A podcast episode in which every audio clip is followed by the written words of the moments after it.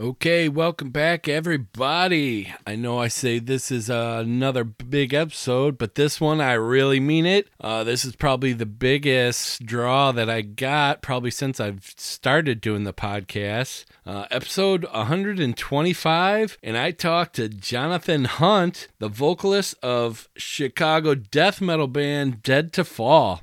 They've been doing it since early 2000, maybe even a little bit earlier than that, 99 maybe?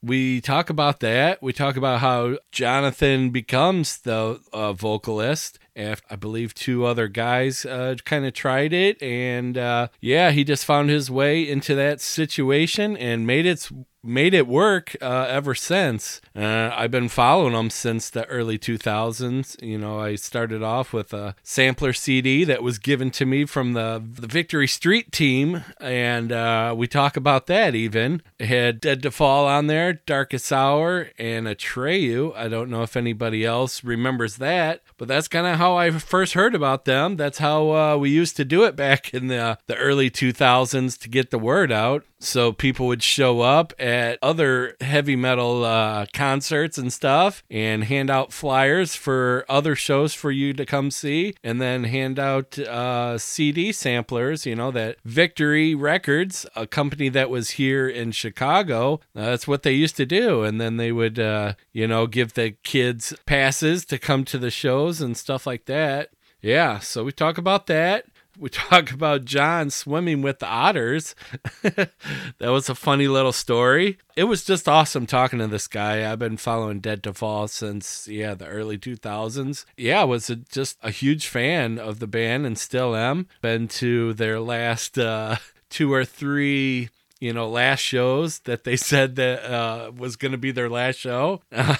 So, yeah. Fun times with these guys. It's always a party, when you go and see them, you're not leaving without sweat on your forehead for sure. Talk about the new stuff that they have been working on and that they came out with already. They have 3 singles out now that are out on iTunes and Spotify. So you can download it from iTunes and just get it there and put them on and crank those jams on that. We actually talk about, the vocals that he came up with for one of the new songs before I play that. And that was a pretty cool story on that one. It's always cool to actually get the story behind the songs, before people kind of make it theirs. And we also kind of talk about that as well.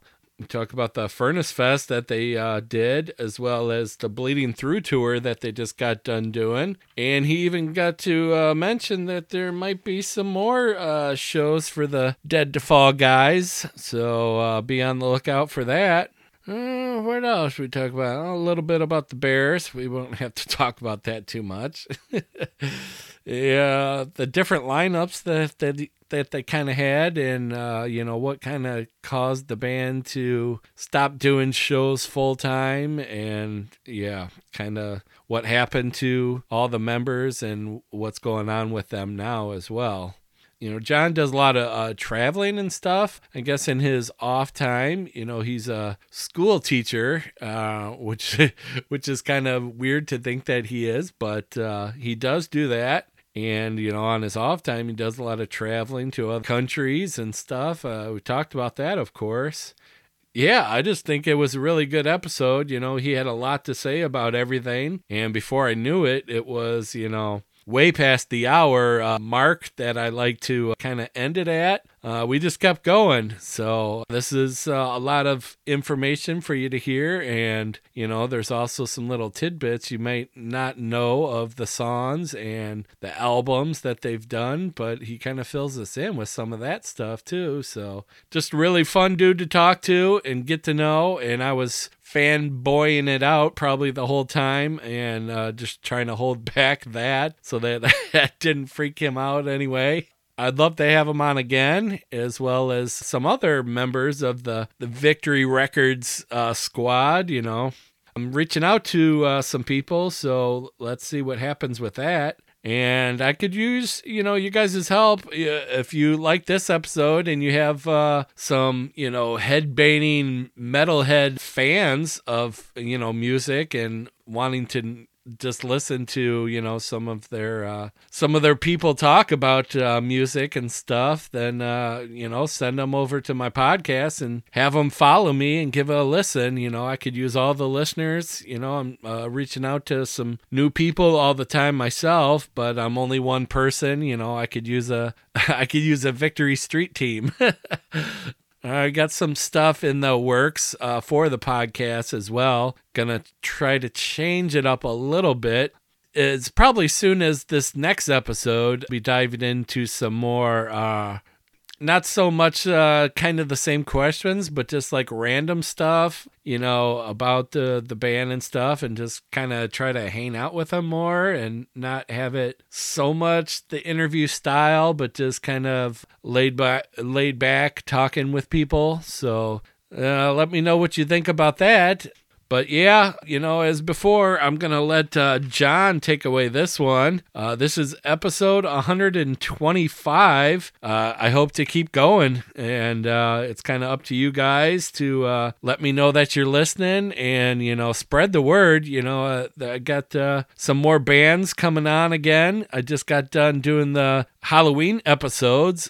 They were kind of, awesome to do that, to talk to people that work in that industry. And, I'll continue to do that probably every Halloween. So be on the lookout for that. I don't have too much planned for, like a Thanksgiving or Christmas episode. I don't even know how I could maybe tie that into a podcast episode. I know they do kind of have like some haunted houses that are kind of turned into Christmas Krampus kind of style haunts. So if you're still wanting to, go outside and get your asses scared off, you could try to look at some local haunted houses around this area. There were some really good ones this year. Check them out during the Christmas season. I think some of them are going to, like I said, turn into the Krampus kind of styled haunts and such. So if you didn't get enough for Halloween, then maybe Christmas will be your thing. So, and then we got New Year's coming up after that. Yeah, I'm going to be working on some new stuff for next year. Possible co-hosts maybe making their way onto here to talk to some of the guests towards the end of the episodes, to ask them some questions. Hopefully I have the YouTube version of this podcast up by then, because I'm really trying to push that. And with the co-hosts, I think it'll be better if you see them rather than if you just hear them, because it won't make too much sense unless you see what I'm talking about. But okay, I'm going to send this one over to John. So John, what do you got to say? What's up? It's John. Hold on. You got to get the hair down. What's up? It's John Hunt from Dead to Fall, hanging with Monster, cranking the jams, doing the thing, eating peanuts, doing whatever we want. Hell yeah.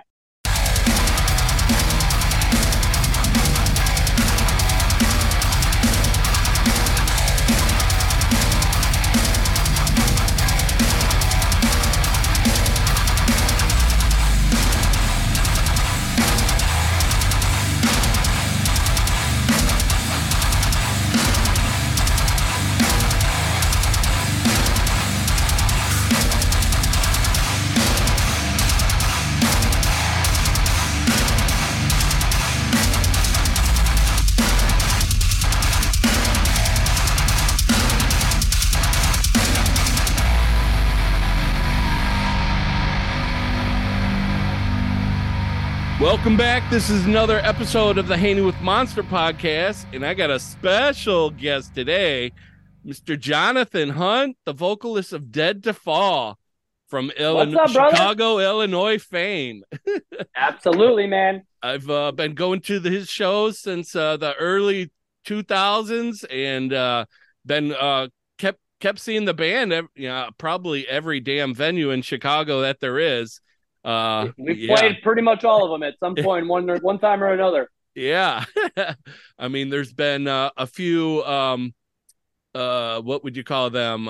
Last Dead to Fall shows that, yeah, we've had a few.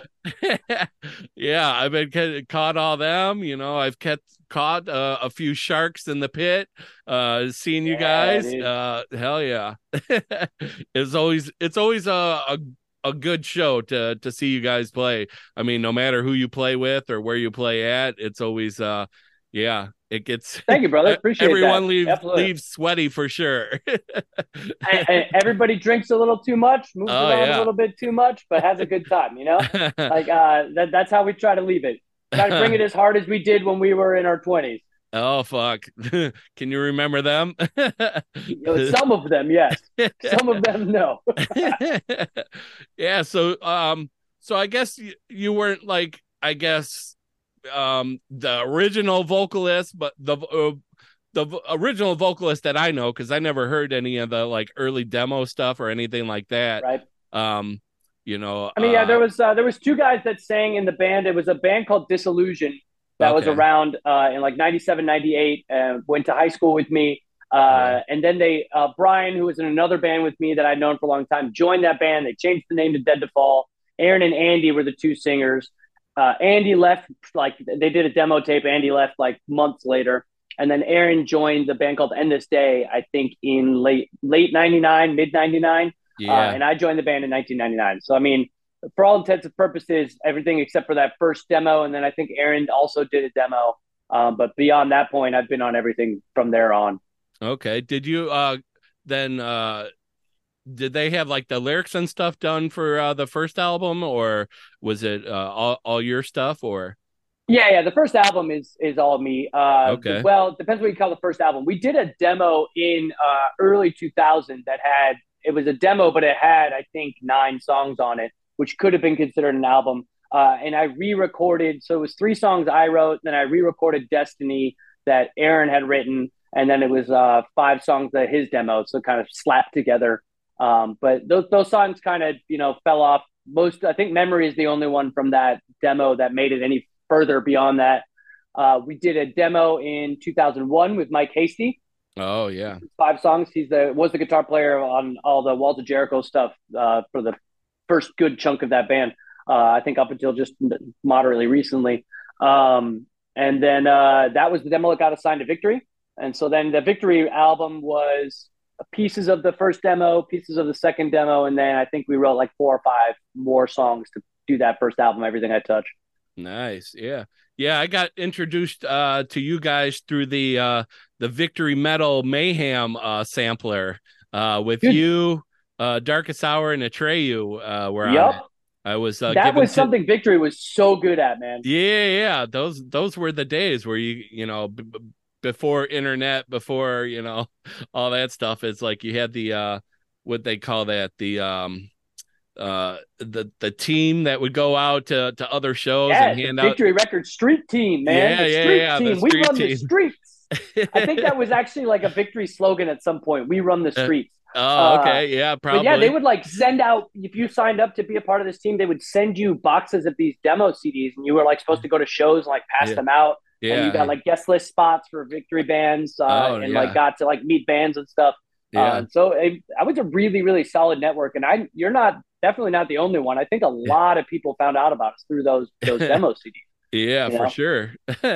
Yeah, because I was like, from there I was hooked on you guys' band, and all of them bands actually. Darkest Hour, Atreyu, not so much Atreyu now because it's a new Atreyu, but yeah. I listened to some of that. What's with the drummer singing? I've listened to a couple of them. I mean, they went into a very different direction for a while. Yeah, I got an interesting Atreyu story actually, but like, well, we're here for stories.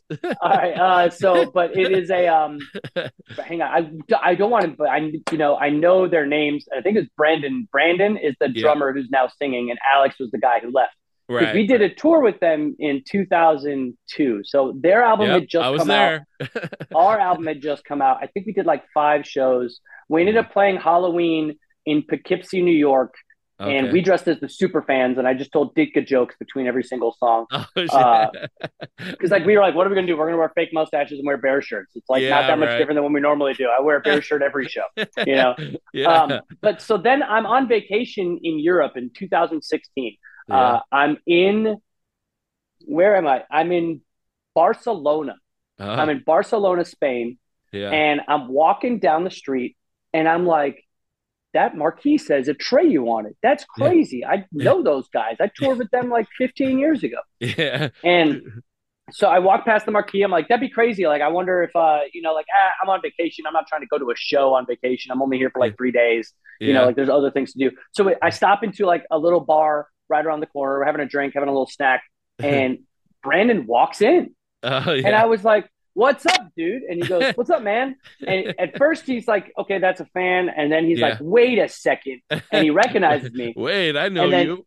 Right. And then he goes and gets Alex. Alex comes over and they're just like, what are you doing here? And they're like, you got to come to the show. I was like, dude, I'm on vacation in Barcelona. I love you. I'd love to see your show. I'm sure it's good. There's no way I'm giving up a night in Barcelona just to go to a show, though. You know, like I got way too many other things I'm trying to do while I'm here. But it was like just a random, like they happened to walk into the bar that I was at around the corner after I saw the marquee over there. I was like, who would have thought that works that way? But they were still like really, even they've gotten enormous. We're still quite like, you know, like humble in a certain sense, like of just like, let's hang out, like talking to me, just chilling, not trying to be like, oh yeah, you were in this band that toured with us 15 years ago, but just like, treat me like we were friends from back in the day, you know, like a lot of times I think people get to a certain level of fame and kind of forget everybody they came up with, you know? Yeah. So I got nice things to say about them. I'm sure there's some drama, how Alex left. I haven't really been privy to it or understanding it. I think he started a new band. I listened to Lambo posted something about a heavier band he's in, and I wish I could retain the name of all these bands people are in. But I do think it's cool. We're making heavy music. Yeah. Yeah, because he, I think, became a tattoo artist out in California or something like that, and was doing that, and then probably, you know, just listening to music was like, oh, that thing is itching again to get out there and do it again, and it's like, once you're a musician and you try to stop it, and you're like, oh, why did I stop it in the first place? Let me get back to it, or let me try something. Oh, I mean, that's all I've ever done my whole life is music in some form or another. You know, like it's just sometimes I'm like doing it this so much because I have a classical side. I studied French horn and I have a music education degree. So like there is this classical side of things that I lean into, and then I go back to metal, and like it is a yin and a yang a little bit. So it's always music, man. Always music. Hell yeah, yeah. What else I was going to talk about here? I sidetracked you with that demo we were talking about. That's cool. It did say here that you were or are an educator. Are you like a teacher of some sorts? Or I actually teach elementary school general music. Oh, really? I've done that for over a decade now. I've done it in Florida, and now I teach out. I live in Madrid in Spain, so like that's what I do out here now. It is an awesome job. I just jam with little kids all day. I have a very, I think, like a different persona than I do on stage necessarily. Yeah, I was gonna say, are you the cool teacher? I mean, every teacher thinks they're the cool teacher, so who knows if you are. But in some regards, like I don't care if I am or not. I just think I'm a good teacher, right? I'm trying. Right? My main mission is trying to like not necessarily teach kids to learn how to read notes and to be able to play things, but to be able to feel confident about creating. If they're feeling like, I am a creator. I do have a creative side, and I feel confident enough to lean into it and to pursue it in whatever way it might manifest itself. Like creativity is something that I'm just trying to teach. So I do that through music because that's my background. My dad was a music professor. I'm actually a fourth generation teacher. So it's kind of in my blood. It is like, it's really great to see take a really shy kid. You meet him in second grade, and by the time they're in fifth grade, they're up on stage doing their thing. But like you're, you know, teaching kids to perform, teaching kids to be creative and to look at music in a not necessarily an analytical way, per se, but to analyze it and say like, hey, I like this or I don't like this. Like when we're playing pieces, I'm always asking the kids, like, do you want to play faster? Do you want to play slower? Should we change some of the notes out? Should we change the instruments around? Like what are things we could do to make it more interesting? What do you guys want to do? And letting them be in the driver's seat a little bit. Get their minds going and and it's less like checking the boxes, side. Right? Yeah, like you know, in English class, math class, there's sometimes a right and a wrong answer, and in music, it's like, was that good? I don't know. What do you think? Yeah, you know? It's all how someone perceives it. You know, right? 100%. There's a lot of people who think that certain style of music is not even music, and that is a whole conversation in itself. Is what is art? What is music? You know? Oh yeah, for sure. Yeah. Yeah. Yeah. How someone could put a price tag on it and, you know, say, oh, that is worth that much. And like someone else looking at it's like, oh, that ain't worth anything. Yeah. Right. 100%. I was having this conversation about with another teacher about art, you know, and like something you see like in the Art Institute in Chicago, there's a big painting that's just got a dot right in the center. And everyone's first thought is like, I could have done that. But the response is, but you didn't. You know, like somebody did that first, trying to push the lines of what is art and what isn't art. So I think those, you know, like music has that place too, where people do just straight drone stuff. People are doing just, you know, feedback bands. I personally might not find it listenable. I'm not going to spend money to go see it, but there's people out there that appreciate it. And even if no one appreciates it, you're still making it. And there's something to be said about creating something when most people go their lives without creating anything. You know, they're just consumers. They're not necessarily trying to create anything. So that's my main philosophy with education, is just trying to tell people like, it's not that hard. Just make art. Let it be bad. Who cares? You know, like just have fun making something and it's yours.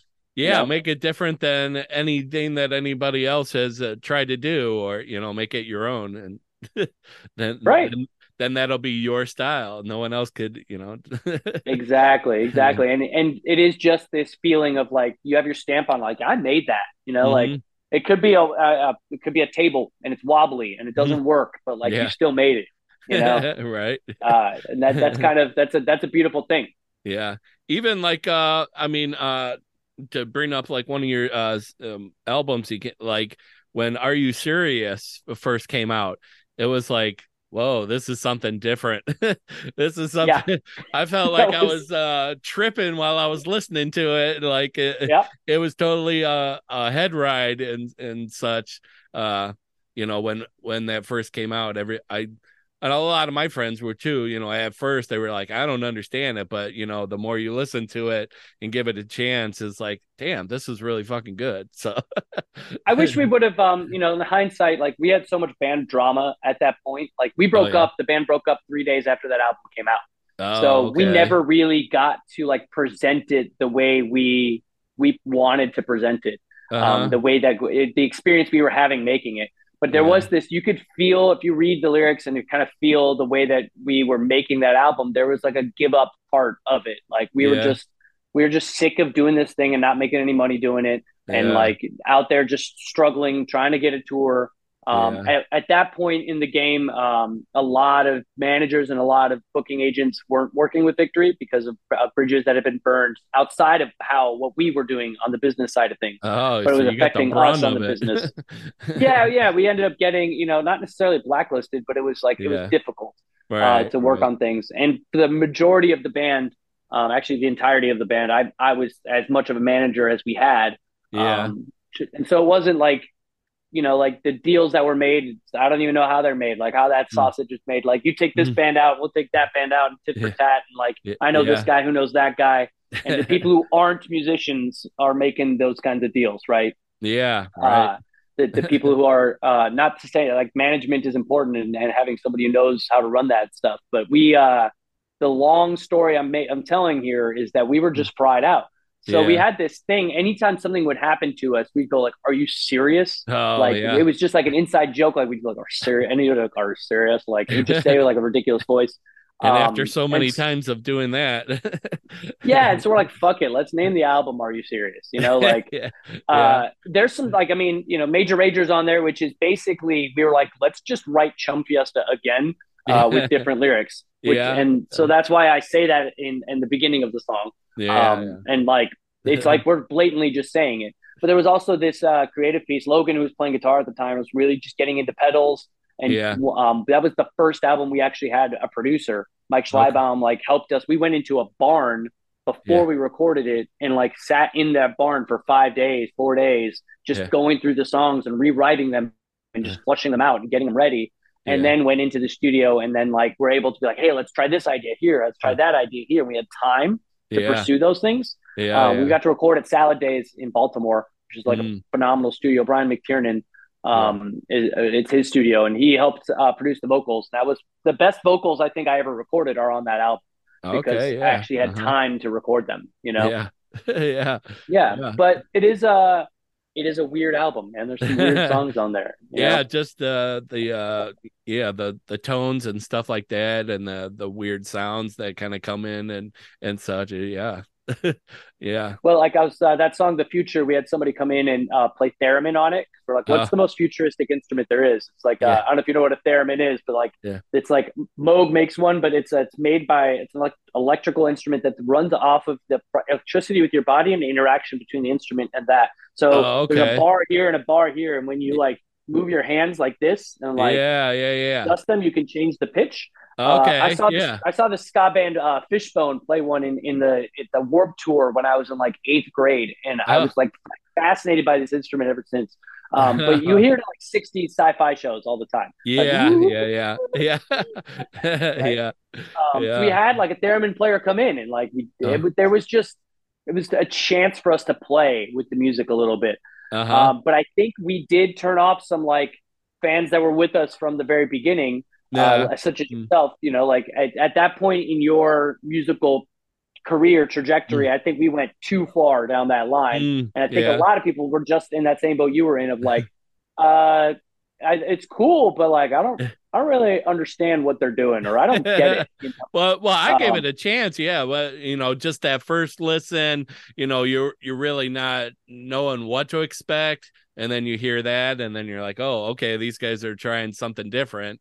And, I mean, I still got into it and such, but it took, a few listens. There's some thrashers on there too. As close to a ballad as we ever did, I think, is Loch Ness. You know, that there was so much drama in the band too, though. Like sometimes some of those tracks I can't even listen to because the lyrics have to do like it was very like autobiographical, like writing about the drama that we were dealing with between each other, and I was putting that onto the page. Chad wrote some lyrics that had to do with drama between him and Logan, and I ended up singing it and made me uncomfortable. So there's some like. There's some weird tensions on that album, but I think that's a natural thing. That's like putting it out there, you know, like it's not trying to write something we weren't.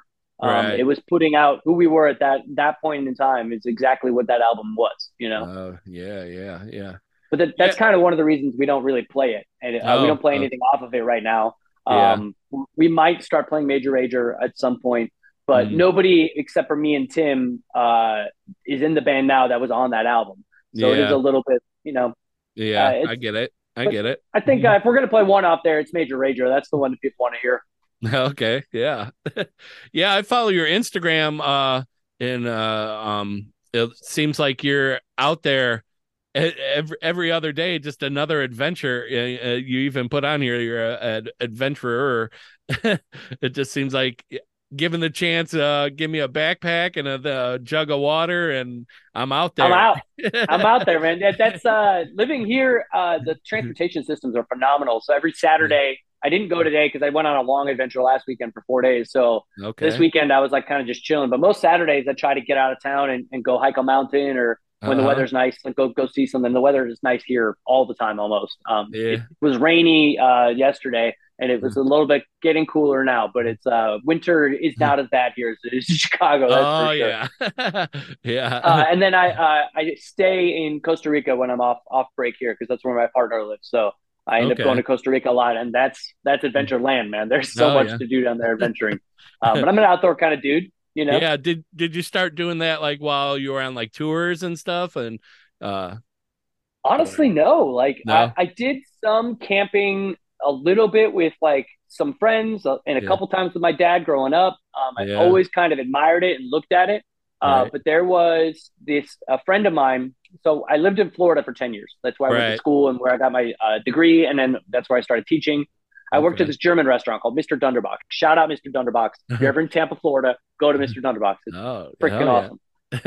But my homie Brett that worked there with me, he was all about this outdoor stuff. So he invited me to go out on the Florida Trail, which the Florida Trail goes from Miami all the way up through Florida and then over to the Panhandle to southern Alabama part of Florida, right? It's a long trail. Yeah. So there's a chunk of it through the Green Swamp that was accessible near Tampa. So he invited me out for this, and I was like, yeah, I've gone camping before, and like we've done like car camping, right? Where you load up all the beer and all the stuff in the car, but this was like you got to carry everything with you for 3 days out through the swamps. And when I did that, I was like, I never went back to car camping again. I was like, this is it for me, man. Like all that matters is keeping yourself alive. You have enough food to last you those 3 days. You're gonna get to camp. You're gonna set up. You're gonna like sleep in your tent. Pack it back up. Pack everything out. Put it back in your pack and keep walking. So since then, now he really got me hooked on it. Shout out Brett. And then did chunks of the Appalachian Trail a couple times. I've always loved mountains because I lived in Florida and I lived in Illinois, so I never grew up around mountains. So anytime I was in Colorado, I wanted to climb mountains, but tour's hard to like do any adventuring because like honestly, you get into town at like 2 o'clock in the afternoon, 3 o'clock in the afternoon, if you're lucky and you actually left on time. You check into the venue, maybe you sound check. Then it's like you got 2 hours for dinner, and then the show starts, and then the show's over, and it's like 6 a.m. You're back in the van, you're driving to the next city. So there's not really a lot. Like I've seen the world touring, but it was always just like the inside of a venue most of the time, you know, the restaurants around the venue and stuff. Right. Yeah. Like first time I went to Paris, I wanted to see the Eiffel Tower, but I didn't have time to go up. So we just went down to the base of it and looked at it and then like went back, you know? That was with Darkest Hour. Like we were talking about earlier.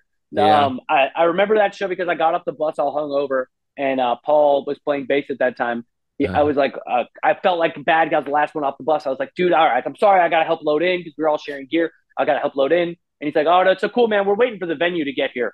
I was like, what? Is he trolling me? Like, what? What do you mean we're waiting for the venue to get here? Like, I'm late. I slept through all this. Like, I'm sorry. And he's like, no. We're waiting for the venue to get here. I was like, what the fuck are you talking about, dude? Like, what do you mean we're waiting for the venue to get here? And then this boat pulls up, this like party boat. And it's like we load onto the party boat, and we played on a fucking boat, and it was like on that, like it was rad, dude. The only time I ever played on a boat. Yeah, hell yeah. I'm Fiesta. Right, legitimately. I also wrote down here to bring up swimming with otters. Yeah, dude. Have you done that then? Yes, I have. I got not intentionally. I got chased by one, bro. So me and my homie Brandon, who sang in the band Carnivale, you may have seen them in Chicago a few times. He lives out in the Bay Area, in Oakland. But we went up to the Lost Coast, which is like Northern California, like up in Humboldt County. And we were just doing a river bath. Like he has a van, so we were like doing this like bromance vacation. We like, it was awesome. We watched sunsets together. We went surfing. We just had like a legit bromance. It was amazing. Nice. But I went out and stayed with him for like a week. We did this thing. I think it was for his birthday. But we're taking this like a regular old river bath. I got the Bronner soap, the like natural soap. I'm washing myself, and I dive in to rinse off. He dives in first. Yeah. And we see these otters swim by, and I'm like, oh, that's so cool. And then I'm like, film me when I jump in, man. I want to get me like diving into the water. So he's filming me. And as he films me, I come up, and he's like, get out of the water, dude. She's coming for you. And apparently like right as I was diving in, the baby otter, it was a mom and a baby, and the baby otter had gotten into the water. Right when I dove in, the mom like beelined at me because she thought I was coming for the baby, like I was a predator, you know. And it comes like within a couple feet of me. So you probably saw it on my Instagram, but like I posted that video of it, of me getting chased by an otter, dude. Like I didn't even know otters were like vicious like that, but I'm sure she would have bit me if I got out of the water fast. I think it's the fastest I ever swam. Just right out of there. Like cartoon style, you know, like the water's like spinning on top of water. It's Jesus. How many times do you have to hear that with it? At work, I got a couple people that call me Jesus when I have the hair down. But I did win, you know, like you have those, like, I don't know if your work does these, but they do like awards at the end of the school year in a lot of schools. So I did last year win best hair. So I'm gonna just flaunt that a little bit, you know, like 2023 champion. There you go. I'm gonna rock it while I can. Like, I'm 42. I'm counting the days. At any given point, it's just gonna go, right? So like I'm gonna keep it long while I can. It's just too much fun to headbang, you know? Hell yeah. Yeah. Keep it metal. It's literally the rest of the time it's a pain in the ass. Yeah. Like, it's just in the way. If I'm playing guitar, it's like in the way. Like it's just like I put it in braids a lot of the time too, just to get it out of the way when I'm doing yoga or something else. I always wonder that with like because that's kind of a staple for heavy metal bands and stuff. Like, they all have long hair.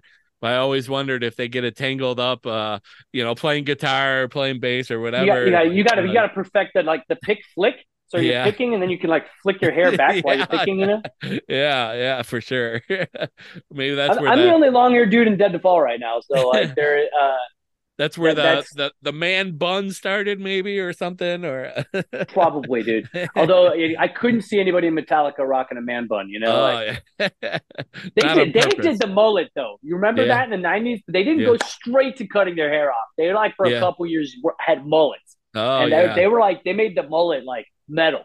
They were like the metal mullet band, you know, mainstream mullet metal. Yeah, that was like towards the Black Album, like right after that, maybe. right around that era, exactly. Yeah. Well, I know you guys came out with three new songs. Is there plans for more to come with that, or? There's always plans, man. But it took us years to get these three done. Yeah. Just because of like. There was COVID really hit us with a lull too, but we started playing again in 2016, and I think we wrote 8 songs we threw away that were just like us relearning how to write music together and doing it long distance, because it was always in a practice space before. And so these three, when Tim came back into the fold, started playing drums with us again. So now the band is Anton, Brian, and Justin. Anton and Justin were on the first 2 records. Brian was on the first record. Tim was on the third and the fourth record. And then I was on all 4 records. Yeah. So to look at the Wikipedia with all the previous members and stuff, it's like, dude, it's like a lineup for a football team or something. 100%. But it is nice. We got like a good representation of people that were involved in all the big historical parts of the band now. So when Tim came back in, he was able to help us finish these 3 songs and really get them going. We did 1 song in 2020, so we have like 4 that we've done. I think we have 4 that are in the works right now, but like they're all in various, like, I would say none of them are even close to being done, but they're all like in process, and we're kind of just like dabbling with all different kinds of pieces. Yeah. We don't have a label. We're doing pretty much everything on our own right now. Okay. So it is kind of like we just dropped those songs. We were playing Furnace Fest, and so we just started playing, like, our goal was, let's put out 3 songs the 3 weeks before Furnace Fest and just remind people we exist, you know. At some point we'd like to get to be rocking with a label again, but it's hard for a label to work with a band that only plays like 3 shows a year. It's just like, it's not worth their investment sometimes, but like there's somebody out there that will want to help put out a physical release for us at some point. We're in talks with a couple people maybe to put those 3 or 4 songs out on a 7-inch. We might save them and put out a full album at some point and re-record those songs. But it is also like Anton lives in the northwest suburbs. Brian lives in Chicago proper. Tim is in Minneapolis. Justin lives in Atlanta, and I live in Madrid. So like it is, and everybody's got kids except for me. Everybody's got full-time jobs. So we kind of just say, like, when it gets done, it gets done. We don't want to have that pressure of, like, you have to get this done by this deadline. Like, it's just, you know, sometimes the deadline does help, though. And just the way that music is even done, like, anymore, you know, I don't know. A lot of people or a lot of bands and stuff are just putting out, you know, singles and stuff, you know, and then, you know, eventually it becomes an album, and then they put that out, you know. Right. Dude, I love what the Acacia Strain did a couple years ago.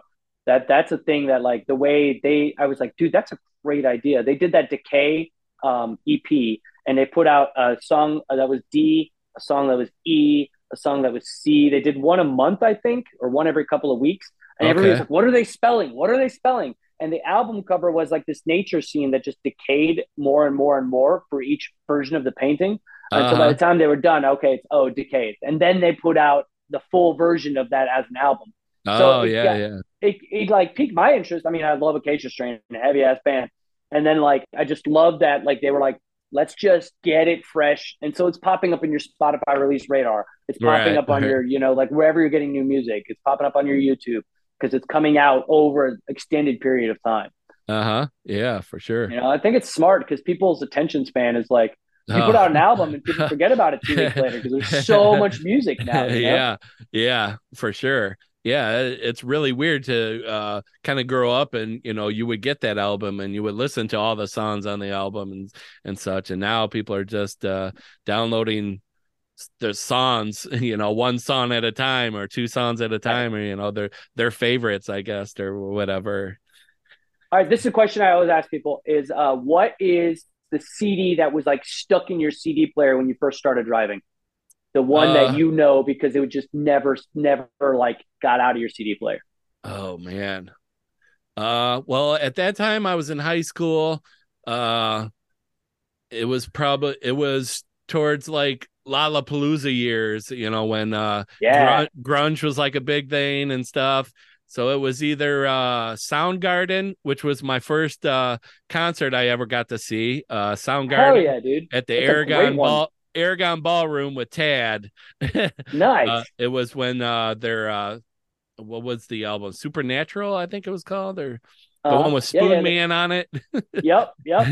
That's sick, so it was either that one or maybe even Nirvana. I used to listen to Nirvana all the time. And dude, Nirvana's like, that's pretty much what got me into heavy music was like the distorted tone on Nirvana was like the beginning of like my like, oh, I love this, you know. For sure. Or that one, or Rollins Band. Cause I'm a liar. Yeah, dude. In the video, with he's just wearing the shorts, and he's just super jacked. I had no idea who Black Flag was. That was my first experience with Rollins. That was at that point on MTV. Yeah. I got to see their final show. I was stationed because I was in the Army after high school. Got to see. I was stationed in Virginia. And we were near D.C., so I got to see the Rollins Band's very last show at the 930 Club in Washington, D.C. Famous club, dude. That's awesome. Yeah. That was like, fuck yeah. That was awesome. That's like you got to take that opportunity if you're close enough to be able to see something like that. Yeah. Like, how many times do you go to a show and you're like, oh, I wish I would have just not gone to that show? Very rarely, right? Yeah, right. Yeah. You know, and most of the time you're like, I should have gone to that show. You know? I had tickets to see that Every Time I Die show.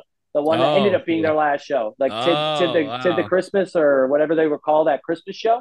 Yeah. I bought a ticket because so Scott Bogle is posting on Instagram from Buffalo. This show is coming up. They're about to announce the lineup. I'm like, Buried Alive is playing this show. I know Buried Alive is playing this show. Like, I'm going to buy a ticket, and I'm going to go see Buried Alive. And then they announce lineup, and then Buried Alive is not on the show. Oh. So I'm just like, whatever. I'm going to go visit my brother. I'm going to sell the ticket. My buddy's going to go. And then Poison the Well drops off because somebody gets COVID. And I go to visit my brother, and fucking Buried Alive takes Poison the Well's spot. And so... my buddy Jeff that went to this, he sent me a video of Buried Alive playing, but that ended up being Every Time I Die's last show because they got in that huge fight and broke up right after that. Yeah, so, that was nuts. Yeah, I'm bummed I didn't get to see that, but shout out those dudes. They're still doing, you know, they're two different bands they're doing now. It's going to be cool to check out different styles and stuff. I'm glad they're still out there doing their thing. Yeah, for sure. I just, started getting into, what is, I can't think what they split up into, but there was one of them I started listening to, the one that the vocalist does. Yeah, they just put out that song a couple weeks ago, and I can't retain the name of it right now either, man. This is just the oldness leaking in. You know, I got these gray hairs, and every one of these gray hairs is a dead brain cell. That's all I can tell you. So many bands and so many doing this and doing that and side 100%. Projects and this and guest vocals on this. And, and everybody's coming back. Like, all these old bands are, like, coming back, you know, like, things that were big in the early 2000s. I think people are just, like, after COVID, I think a lot of people got into, like, what matters to me. What where did I feel the best in my life? And it was like going to shows or playing this music, and I want to bring that part of my that feeling back a little bit. That's why something like Furnace Fest is doing as well as it does, you know. Like, have you gone down to that fest yet? Yeah, for sure. That was a good one. I'm gonna try to we're gonna try to play again this year. We'll see. 2024 is the you know, I might as well bring this up in the interview now, dude. It's the first time I'm mentioning to anybody, but it is the 20th anniversary of Villainy and Virtue. Oh, so we're trying to do a handful of Villainy and Virtue shows.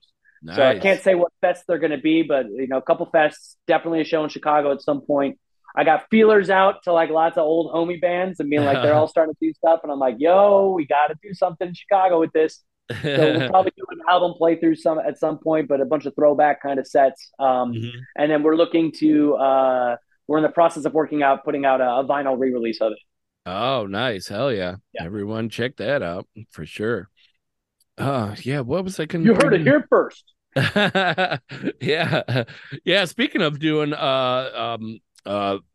fest and venues and stuff, I guess because you probably have played like all the Chicago venues, I'm sure. Is there like a favorite that you loved playing? I mean, Reggie's is like, that's like our home base now. Like Shane, who does Empire. We love doing shows with him. Cobra Lounge is always fun. But I can't get over the like nostalgia of the feeling of playing the Fireside Bowl. That was just like, you know, that was, I came up going to shows there. We actually, our CD release show of the first record, we got to play with Rise Against at the Fireside. It was 500 people, which at that point was a massive show. I saw Rise Against headline Riot Fest like a couple like years ago, and I'm just like, so crazy. Like we played a show with you guys for 500. I also saw Taking Back Sunday and Fall Out Boy at the Fireside Bowl for 75 people were there. Like at that one. You know, but that venue wasn't necessarily that great sounding. The layout wasn't particularly all that great, but like it just was where I came up going to shows. That and the Knights of Columbus in Arlington Heights. Yeah, I was going to tell you, I was actually in a band that got to play with you guys for that show. It was like a fest, a death metal fest or something like that. Probably one of the last ones that the Arlington, the Knights of, was it Knights of Columbus? Knights of Columbus, yeah. And that's where Shane got his start, does Empire Productions. Okay, like he did a lot of the shows there. He played in Roundhouse and Synecrosis. He plays guitar in The Killer. But, you know, good friend of ours. He was the one in Chicago. And I remember, like, it was hard for us to break into the hardcore shows in Chicago. And the metal scene in Chicago at that time was, like, pure metal. Like, it was just, like, we were either too metal for the hardcore shows or too hardcore for the metal show. There was like so many bands like kind of coming up like right in that thing, you know, where they didn't fit in here but didn't fit in there. It's like, what do you do, you know? And even like some bands kind of, you know, like Hatebreed, you know, they went from, you know, the straight hardcore kind of thing, and then they're opening for Slayer, and you know, so now they're metal, and so they're. Well, I mean, you know, like they kind of are Slayer. Like the parts, like aren't they're Slayer breakdowns, really, a lot of the times, you know, like.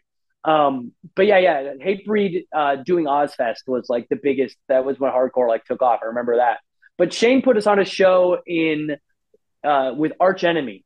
Okay. Us and In This Day, he had us on a show with Arch Enemy, and like he put us on, like he would do shows and put us on stuff, and kind of believed in our band. We did a show with him that was at the Cubby Bear. I think we're like the only one of the ever heavy shows. I was actually talking to the Hu Kurupt guys about this show, is Kung Fu Rick, which is the band before Hu Kurupt. Oh, wow. Yeah.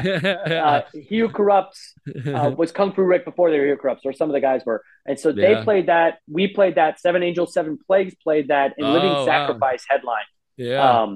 It was in February, and there was a blizzard outside, and there was hardly anyone there. But it was one of the only heavy shows at the Cubby Bear. Oh, wow. Yeah, I wonder if that was that blizzard. When did that happen? It was like there was like cars stuck on Lakeshore Drive. Like you couldn't get anywhere. Like people just left their cars there. And doesn't that happen like every 3 years in Chicago? It seems like it. Yeah. The Snowmageddon. Yeah. Yeah. This one. Yeah. It was weird. It was like raining and lightning and snowing all at the same time. And like, ooh, no one could like get anywhere. Like even the tow trucks were like, we're not even trying. So don't go on the roads. When I first moved to Chicago from Florida, it would have been 94. Maybe there was one that it got down to like negative 40, negative 30, something with the wind chill. Like the temperature was in the negative 20s. It was so cold that the school buses couldn't run. And so like, you know, like the water mains froze in the school and like, we just didn't have school because it was too cold. And I was like, why did we move here? Why do we live here? This is awful. And I had a newspaper route and I still had to deliver the newspaper. And I was like, I'm going to die. The news says if I don't cover my nose, I'm going to lose my nose. Like, you know, I'm like this like 12-year-old kid just be like, why? Why? Yeah. And you went from Florida to Chicago. Like you couldn't. Dude. Then I moved to Minneapolis for one winter and I got hell out. I moved to Florida immediately again after that. Then I spent another 10 years in Florida. Yeah. Oh yeah. That's even worse going up north more. Dude, Minneapolis, I mean, there was like 30 days it didn't go above 0 degrees Fahrenheit. And I was like, this is miserable.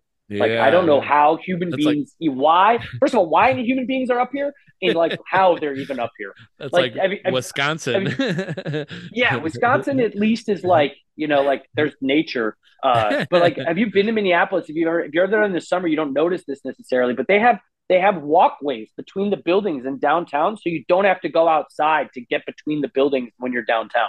Oh, okay. Like there's Skyway that is like connects all these buildings down there because it's that cold. It's ridiculous. Oh, shit. Yeah, I want to get out there sometime, but the winter time definitely isn't the time I'm trying to go there. Dude, the summer in Minneapolis is really beautiful. Lake Calhoun, just Minneapolis in general. Like it's a really beautiful place. I like the art scene and the music scene in Minneapolis because it's one of the only major cities in the country that's like 5 to 6 hours away from another major city. Like Seattle has Portland that's pretty close together, but that like drive that can be sometimes 7-8 hours between Minneapolis and Milwaukee, there's nothing by Minneapolis. So like pre-internet, the music scene up there, the art scene up there was really self-contained. And so like, I don't know, Rhyme Sayers is a rap label out of Minneapolis that does like, just did things differently. You know, that there were bands from up there that were just doing things in a different way. And I think it's you know, Harvest was the big one that I always loved. We went up there to the last Harvest show. That was a sick one.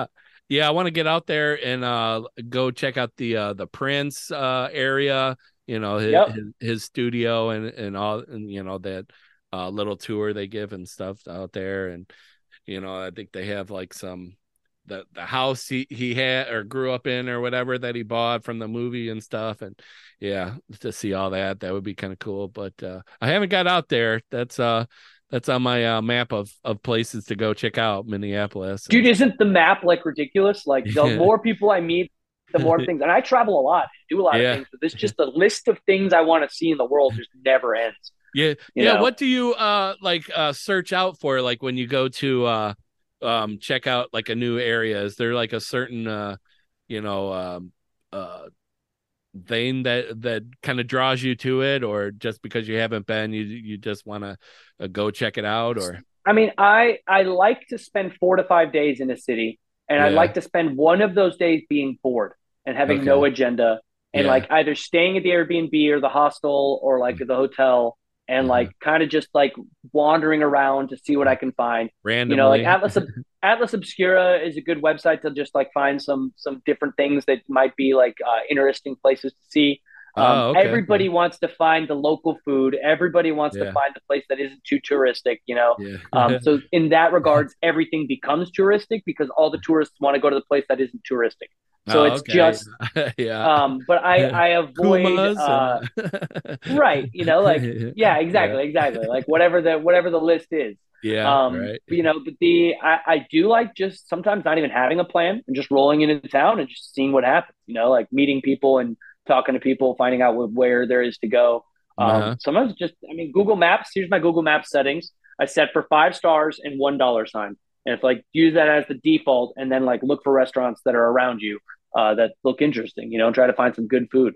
Oh yeah. Because everybody loves to eat, you know? Oh, fuck yeah.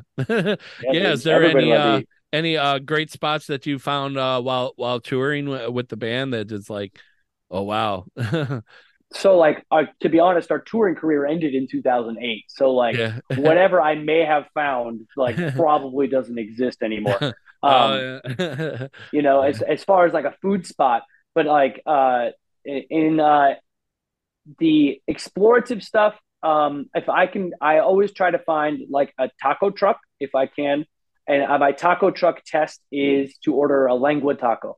Order one lengua taco, and if the lengua is cooked and prepared correctly and like it has flavor and it's not tough, then everything is going to be good on the menu. You can get more stuff.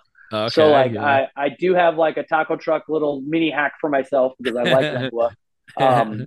But it depends where you are, you know. And, and I think the best bet is to meet somebody or know somebody and have them take you where they want to go, you know, like because restaurants change. Even the place that was good 5 years ago could suck balls now, you know, like you don't know. Places change a lot. Yeah, for sure. Yeah. Like there was a spot in Tampa I loved, but called the taco truck. The taco truck that was just called the taco bus.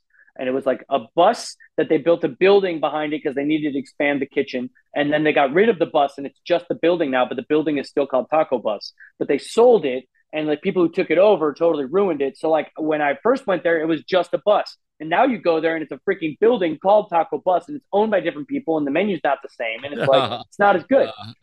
So like those things change, you know? Yeah, for sure. I just wondered. What about you, man? I hit up, I've been getting into the hot chicken sandwiches spots and trying to search them out.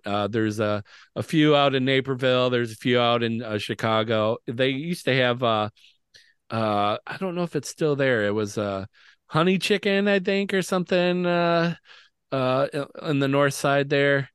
That was a good spot. Because my sister lives in Chicago. Have you ever met the dude Dave Kleinenberg? He was the singer of the Ox King from Chicago.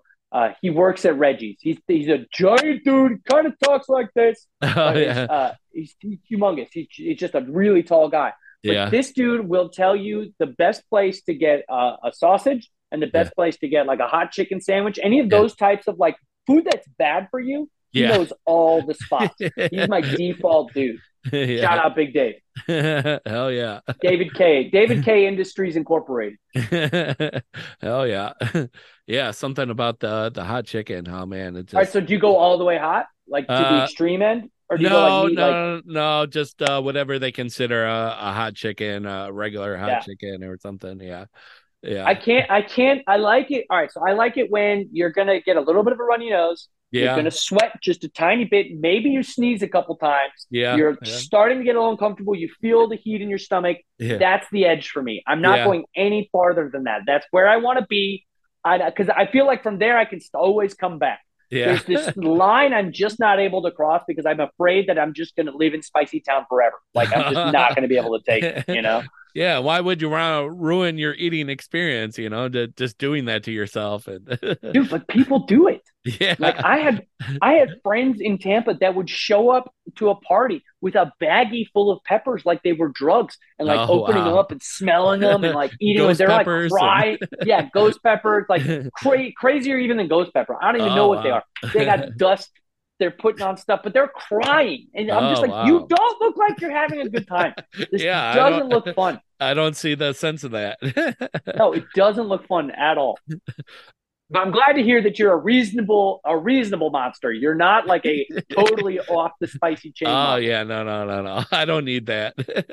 Just like that little spice and get that little taste. And yeah, like you said, the little runny nose, the eyes watering up and you know. Maybe your face getting a little red, you know, but like that's it. Yeah. Same with my Indian food. Like, what's crazy here, though, in Spain, it's like so Spain conquered and colonized a bunch of countries that make spicy food, like pepper nations, you know, like places where peppers are a big part of the culinary experience. But here, like they consider like black pepper that we grind up and put on our eggs, they consider that spicy here. Oh, like, wow. If you go to Indian places here, you have to like beg them to make it spicy because they're just so used to people that get upset if it's spicy at all. So like I live like there's 13 Indian restaurants within a kilometer of my house. So I had to go to 7 of them to find one that I could actually like make Indian food even to like the level that I like. And I'm like, I don't even want it that spicy. Have people send it to you from Chicago and put it right, you know. Just send me some. That other thing I need to bring back is everything bagel seasoning. I can't find it here. That's like my go-to, man. You put that on some avocado and some eggs. Yeah. Premium. Certain things when you move abroad you miss, like you don't even realize you miss them. Yeah, for sure. The other one is NyQuil. You can't get NyQuil here. Oh, really? So when you're sick and you want that like NyQuil, like that out, just knock me out and I'll feel better in the morning. You can't do it. Really? I had to bring it back. Yeah. Huh. I wonder why that is. Huh. Anyway, dude, I'm the king of sidetracks on interviews. Like, I'm just going to take you on all kinds of tangents. I'm sorry if you had prepared questions, but you're not getting any of them today. Oh, this is awesome. Just to talk to you is awesome because, you know, going to shows and stuff, I would see you, you know, even before you guys' set would go on and stuff, you'd be in the pit and stuff and watching the other bands and stuff like that. I was going to ask you... you know, because I know like sometimes you guys in Darkest Hour always get like thrown in with like At the Gates, like, oh, they must have listed At the Gates. Did you get to see them when they played the House of Blues in Chicago? I did not, but I went last year. They were one of the headliners at Damnation Festival in England. Oh, and okay. Me and my partner flew up there because they played all of Slaughter of the Soul front to back. Oh, nice. Yeah. And then right after that, Converge played all of Jane Doe front to back. Oh, God. So, I mean, when they announced that, I was like, I was front row the whole set. Uh-huh. Like, I was fanboy to the max. Like, to the point the guitar player made sure I got a guitar pick at the end. You know, like, I was like, it's, you know. Yeah. I do love me some At the Gates. Ironically enough, when they put that album out, I had no idea who they were. Like, they had already, by the time I got into them, they were already broken up, you know? Yeah, like, so. Yeah. And we got to tour with The Haunted, which was like really cool. Oh, shit. Yeah. And we played with The Crown when Lindbergh was singing for The Crown at the Fireside Bowl with Darkest Hour. Wow. And that was, I think we were just getting signed to Victory. The first album wasn't even out yet. And I met him and got to talk to him for a minute. And it's, you know, like they're rock stars to me, you know, but they're a little bit older than I am and they're still up there ripping it, doing the thing, you know, and they sound good. It's cool. That's cool. Did you go to that set at House of Blues?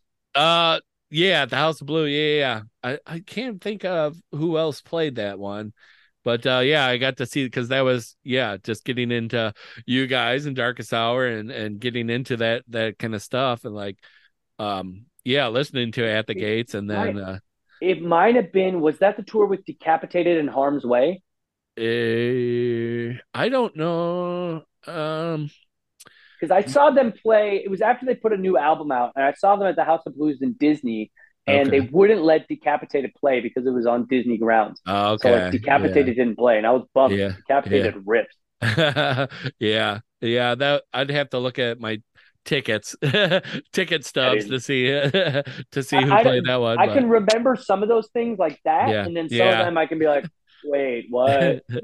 Did I see that? I don't know. Maybe I did. You know, I've been to a lot of shows in my life, brother. Tim Java has a spreadsheet of all the shows he's played with Dead to Fall. There's over 1,000 on there. Oh wow! So it's like when I tell people like we played over 1,000 shows, like in a span of 6 years. You know, like we were on the road all the time. Yeah. You know, we did a lot of shows.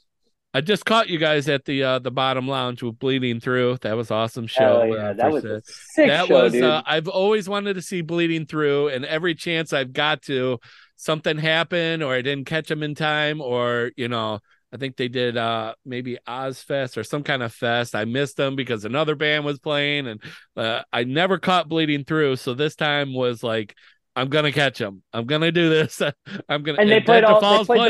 They played the best album front to back. You know, like, This Love, This Murder is a phenomenal album. When they asked us to do those shows, I was like, I'm going to move mountains to make this work. Yeah. You know, like, I flew up from Costa Rica to play and then flew back to Costa Rica. Because I was like, we are doing this. Like, this is, if the same night was Sick of It All and somebody else was at Cobra Lounge, there was some other stuff going on. So I think it could have been more packed. It was still like, there were still 500 people there. And the next night we played with them in Walls of Jericho in Detroit. And that was super fun too. Homies, you know? I was trying to get to that Detroit show when they, after Trevor had passed from Black Dahlia, they had that. Peace. Yeah, for sure. Tried to get him on the podcast. It was like about a month away before he said yes, and he was going to be on it and everything. And that's like when COVID kind of happened and everything. And I actually got to see their last tour. Their very first show was in Chicago, so I got to catch them play that. So that was they were homies, man. They they played with us at a place called Michigan. Such a great dude too, that was friends with everyone. Like, he really was, you know, like, knew everyone too. Like, oh yeah, I remember you from Chicago. Oh, I remember you from, you know, whatever. And like, oh my God, knew everyone and was like an encyclopedia of metal. Like, he knew everything about every band that no one's ever heard of. You know, Carcass, they did this show as such and such. Oh yeah, this band, and like, this random death metal band. You know, like whatever, Severed Entombment or whatever band nobody's ever heard. Like that I've never heard of. But we played with them at Mr. Muggs in Ypsilanti in like 2000, 2001, and I remember getting their demo, or their first release that had the Rolling Stones cover on it, like that Painted Black song. That was like, and he gave me a copy of Unhallowed when we played in Detroit with Caliban, or maybe we played with Detroit with Decapitated, but it was one of our first tours we came to Detroit. And he was like, hey, this record's about to come out. I want you to check it out. I was like, you guys are going to be like this. If you keep on this track, it's going to be enormous. And every record, that is a band like similar to Converge, similar to Every Time I Die, that just stays consistent with the style that they put out. They just get better and better, and they're not trying to change too much, and they're not trying to reinvent the wheel, but it's still different enough from one album to the next. But like, every record is a banger, one after the other. Sure. And like, I'm glad that they figured out a way to keep it going, you know? Yeah, and I think they just announced that they're going to be coming up with a new record, too. It's in the works or whatever. So, that'd be cool to hear both, you know, something in a new kind of way with a new singer, and see how they do it. Well, I think it's the guitar player, right? Was it Brian or... Brian. Yeah, I think that's... yeah. Or is Brian the other guy? I don't know. No, names, I think there's a Ryan, and maybe there's a Brian. Okay. Yeah. Well. Yeah. That dude's name from that band. Again, brain cells. Yeah. Brain cells. I'll fix it in editing. Whatever, man. Like, that's the real world. Don't edit nothing. But to catch that, hell yeah. Well, I wanted to play two of your songs. You know, you want to talk about how you came up with how you say it, Cerro de la Muerte? Cerro de la Muerte. Yeah. It's the Mountain of Death. It is actually a mountain in Costa Rica that if you're leaving San Jose, the capital, and you want to go to the beach, you have to cross over the Cerro.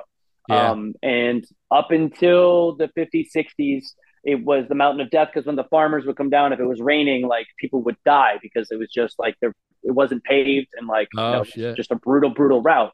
It got better over time. Yeah. The rain in Costa Rica is like serious tropical rain. But it was an allegory because I wrote the sing-along at the end that I say, "Call me death, nothing left." That is like, I wrote that almost first. Yeah. And then I wrote the chorus, which the song is about building yourself and building yourself in the image, not necessarily what somebody else wants you to be, but realizing that like there is this mountain that exists within all of us, right? Mm-hmm. And so the first verse is kind of, you're thinking about the mountain as this thing that's on top of you. And it's this pressing weight of expectation and this pressing energy of like the all the things that have happened to you and all the traumas you've been through and everything that's wrong.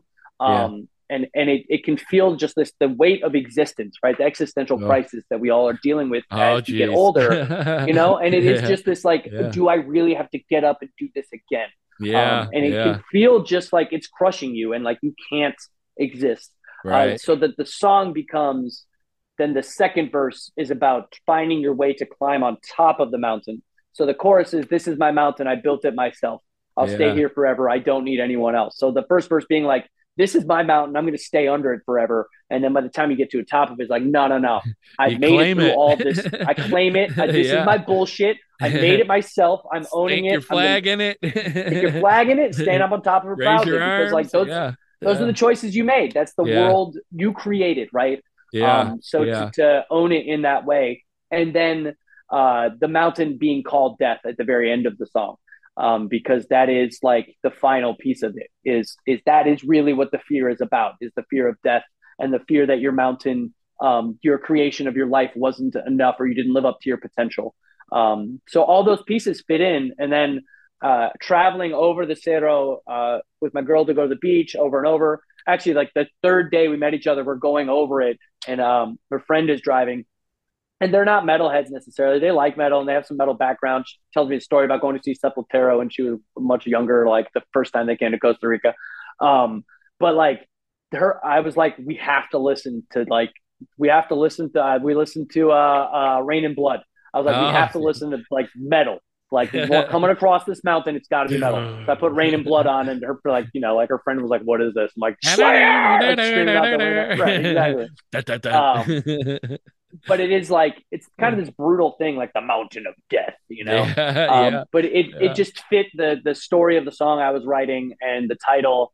And then also like living now in a Spanish speaking country and like, I'm spending time trying to learn Spanish. And I was like, I think that is like, it's not a song in Spanish by any means, but it's also just a little tiny tribute to Costa Rica and a place that I really, really love, which I'm applying for jobs there and hoping to end up living there at some point soon. It's one of my favorite places on earth.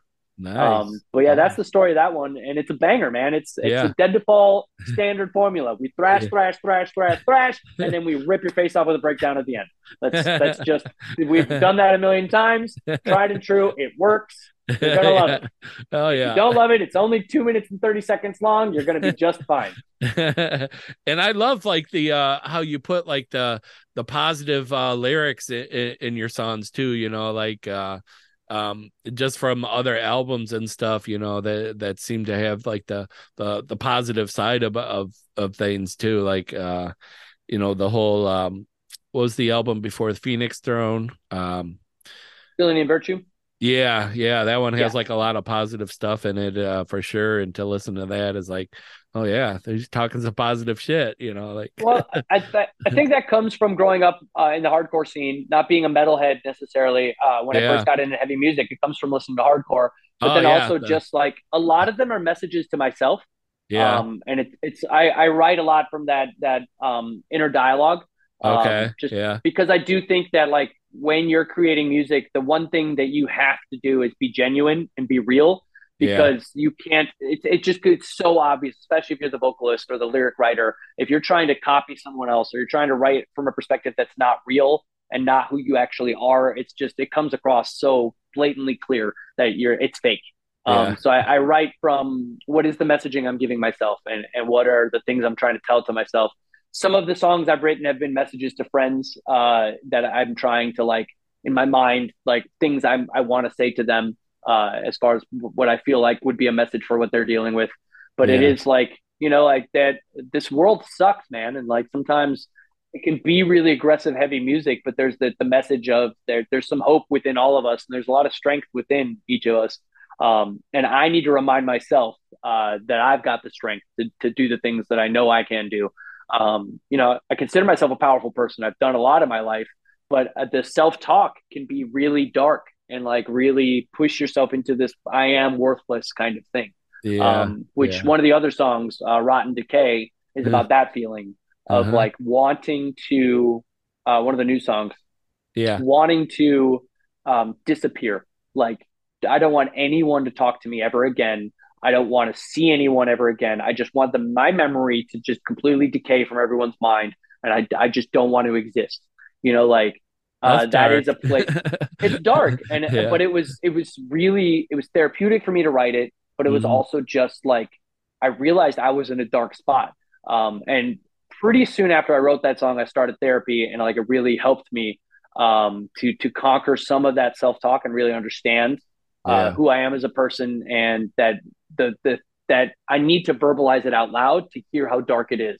Because you're right, it is dark. And like, I don't think it's not a healthy place to be, but it is a real place. And it's a place I think a lot of people feel at some point in your life. I know I've been there a number of times. So I put it out there, and it was a little bit scary to put it out there in that way too. You know, I'd gone through a divorce right through COVID. My dog, my ex-wife moved out, COVID started, my dog died in a period of 6 weeks. So like, I went through it, like, granted I was in Florida, so not everything was as locked down as it was in the rest of the world, but it was still just like, I grew a lot through that time, but it was also like just these reliving of the darkness within my own mind, like was just a path, like was spiraling, you know, and I was masking a lot of it and pretending like I was fine, but wasn't. So I think that's what I'm saying is putting out a genuine message of like where you're at. And I found people that can relate to my words. Sometimes people relate to words in a way that's like, you got that out of that song? Like, that's not at all what the song is about. But like, that's incredible. That's the magic of music there. You know, everyone has their own spin on it. And sometimes it's what they need to hear, maybe, that they kind of put in the song for themselves. Like, oh, that song's about me, or that's, it wasn't really, but if you take it that way, you know, whatever's good for you. So you probably know the story Eternal Gates of Hell is about a toll booth lady, right?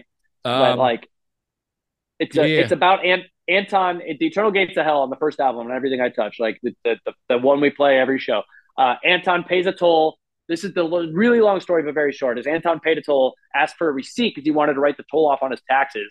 And then the lady looks at him, hands him the receipt, and goes, "And then I saw the blood coming." And then he drives off. So the lyrics are, "I paid my weight in silver and gold and asked for it in writing. She looked at me with fearful eyes and said, and then I saw the blood coming. The gates of hell looking for me." You know, so it's like, it's like a spoof kind of song about Anton's story that he told us at practice. Okay. But this guy comes up to me and he's like, "Dude, like that song, it saved my life, that song, because like I've paid my weight in silver and gold. Like I've done what I need to do to survive in this world. And like the gates of hell have already opened for me, and it doesn't even matter because I'm gonna persevere." And I was like, "What the fuck, like, dude, that's amazing! Like, it's truly amazing." I like your version better. I honestly, like, I was like, "This is incredible." I don't want to tell you what the song is about. I will if you want to know, but like, the fact that anything I have ever written in a notebook has ever mattered to anyone. Is not lost on me. Like I'm really privileged to be in a place that anybody connects with anything I've ever done artistically. And when people I've met people, I've like my words tattooed on them. Like there's the guy who has the lyrics for "Words Ignored" tattooed on his ribs. I was just what? Like, you know, like, but it is it's a wonderful thing that people can get whatever they get out of the song. Yeah. So you know, I don't know if you've already played Cerro de la Muerte or if you're gonna play it. Oh, it's coming up right now. So all right, cool. We have the background story to it and everything. So. Right, yeah. I named a couple other songs. I know I didn't give you the great spot to press play, so it's right here. Are you ready? Play. Let's go.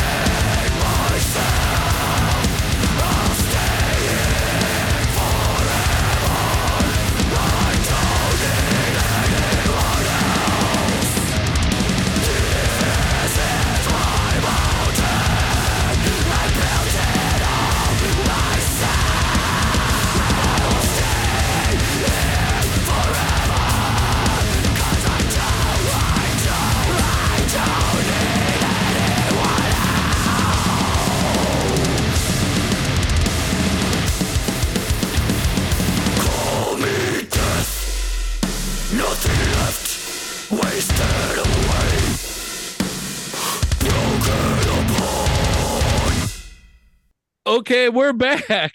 You just got to hear Dead to Fall's one of their new songs. They got three newer tracks that you can go to iTunes and everywhere to download it. That's where I went to go. And they're all bangers for sure. I could just listen to them all day, and you know, now I'm ready for more now. I appreciate that, man. You know, it's nice that I do feel like a lot of bands feel like their new material is the best material they've ever done, but I feel like these three songs are some of the better songs we've ever done. Like it just feels it feels good. It feels like a good hybrid of a band between like we're between Villainy and Virtue and Phoenix Throne. It's like where we've landed as what we sound like now. You know, like it's like the drums from Phoenix Throne, and then Anton is one of the songwriters from Villainy and Virtue and Everything I Touch, and Justin's from there, and Brian's from Everything I Touch. So we're kind of like finding what could have been the next album after Villainy and Virtue if Anton had stayed in the band. Okay, all right, What else was gonna bring up? Chicago food. Do you have any favorites when you come back to Chicago to do like the shows and stuff? I don't know if you. I mean, Chicago food is unbelievably unhealthy. Like, everything that is Chicago is bad for you. Of course, you know, like, but I, like I said, it's I've been gone from the city for a long time. So like my shout out, Big Dave again. If he recommends a place, I go with him somewhere. Sultan's Market is my favorite falafel spot. Okay, the second location kind of messed up the falafel last time I went there, so I won't go back there. But they construct a really beautiful falafel sandwich, but the OG falafel place is Pita Inn. Falafel is my favorite food in the world. Pita Inn in Skokie is like that's the spot for me for falafel. But it is Kuma's. You can't go wrong with a Kuma's burger if you want to get nice and really unhealthy. Burgers and pizza and hot dogs and sausage. That's it. Nothing good for you. And that's Chicago right there. Yeah, it is. I try to eat well, so I try to avoid most of those foods. But if I'm in Chicago, I feel like I've got to get a Chicago-style dog at some point. You know, but I wish I could tell you I've got a spot to go get one that's my go-to Chicago-style dog. Yeah, but it does feel like I got to ask my friends who are living there to tell me where to go. You know? Because things change up so often now and such. And Chicago's such a food city. There's so many places to go get good food. There is like people love to eat in Chicago. It's a great city to get some food for sure. Yeah. That's to drown our sorrows from the Chicago Bears. Dude, like it's such a thing here to try to watch a game because if the game is at 1, it's on if it's on for noon at noon for you guys, it's on at 7 p.m. for us. Oh, so okay. When we play Monday Night Football, it's on at 2:30 in the morning here. So like I can't see it. But I try to watch like when I can, but God, they're so bad. There's not much of a reason to watch it this year. They're so bad. In case you haven't heard. At least I know. I watch the highlights in on Monday before work sometimes. It's like I've watched a couple games this year. And it always feels like it's like I got the energy, like, hey, we got it, a couple plays, we're gonna do all right, and then we just mess it all up at the end. Like, you know what? That's everybody. Football. Everybody, every year, every game. Everybody. Just how it's gonna be. If they just match the crowd and their their excitement for it, and their like we're gonna do it this year. They really got the feelings behind the team and. Yeah. I mean, there was that Nagy when he was coaching that one year when they did Club Dub and they were just like rocking it. And we had that one really winning season. If you look at the record, the last 10, 15 years, it was like the best season we had. But then that dynamic fell apart. But it really felt like the most like we had a culture. Right. Of like winning and like winning being important. They were having fun on the field, doing trick plays, doing That was fun to watch, but it's pretty miserable to watch now, man. I don't know what it's going to take, and then they talk about like moving the field and stuff, and I don't know if they're going to keep doing that or if it's going to be out in Arlington or what. And I don't know if they're just trying to get more money. They make out of the city what they're trying to do, but whatever. There's going to be dramatics. Sports are important and sports are fun to help you drown out the the nonsense of life, but like at the same time, they can't run my life, man. Like I've gone through phases of my life where fantasy football was all that mattered and all I talked about all day long, and I'm just like, I'm glad to be kind of out of that world just because there's so much else that I'm trying to focus my life on, you know? Oh yeah, for sure. Yeah. Do you get into many like local music and I don't know, you know, where you're living out now? Is there like a big music scene out there, or? There is. Spain is kind of a weird spot because there's a big mountain range between France and Spain, the Pyrenees Mountains. And so a lot of tours don't come down to Spain because it's similar to the way Florida kind of works, that like you have to go down and then come back out. Yeah, so like to get to Spain, a lot of tours will skip it. I did just get to see the first Die Artist Murder tour since they kicked CJ out. I went to that two nights ago.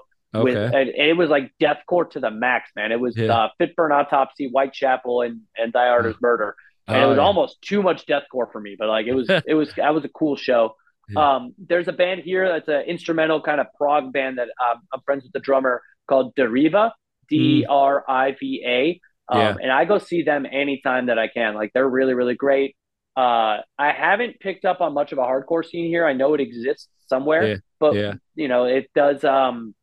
Being a school teacher, when you got to leave for work at 7:00 in the morning every day, it does restrict how much you go out late at night. My buddies invited me. I think the reason we moved this interview to a Saturday from a Sunday, my buddies invited me to go see a stoner doom show. And there's a band called Hiwaska playing, and they paint themselves like they're playing in a Hiwaska ceremony. So I'm stoked to see that. I hope I say their name right, but Singwizabog or Singwizagobabog, the unpronounceable, unintelligible logo band are coming with Suffocation in January.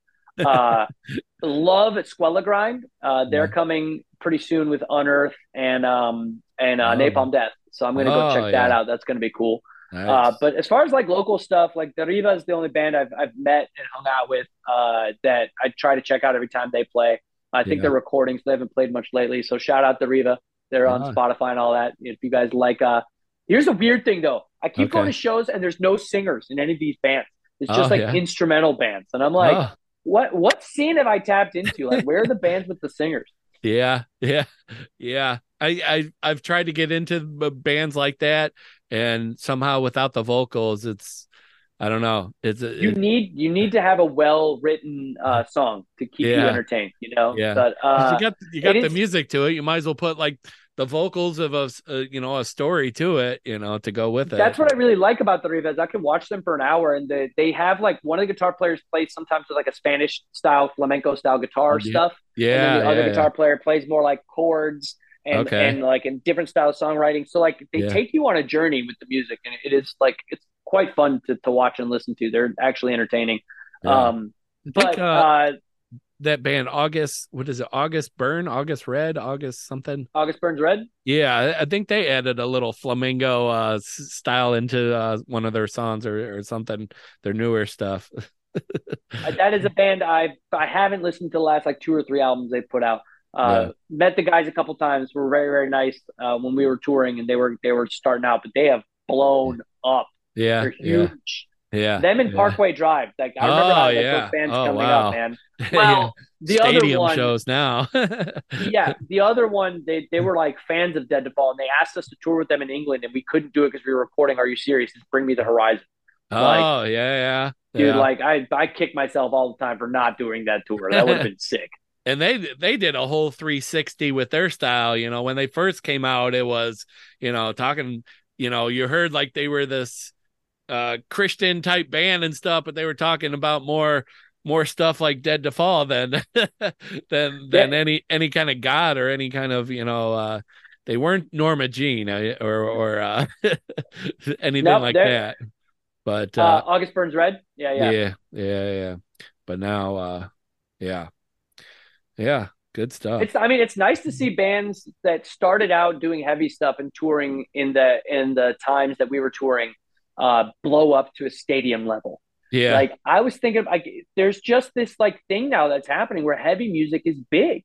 Yeah. Like there are giant metal shows. Like what is the metal band from Japan with the like the three girl singers, Baby Metal. Oh, yeah, Baby Metal. Yeah, yeah. You know, they're not like metal, like brutal metal, but they're metal. Right. Yeah, and they're getting like really big festival appearances. And, yeah, like the metal scene in Europe is huge.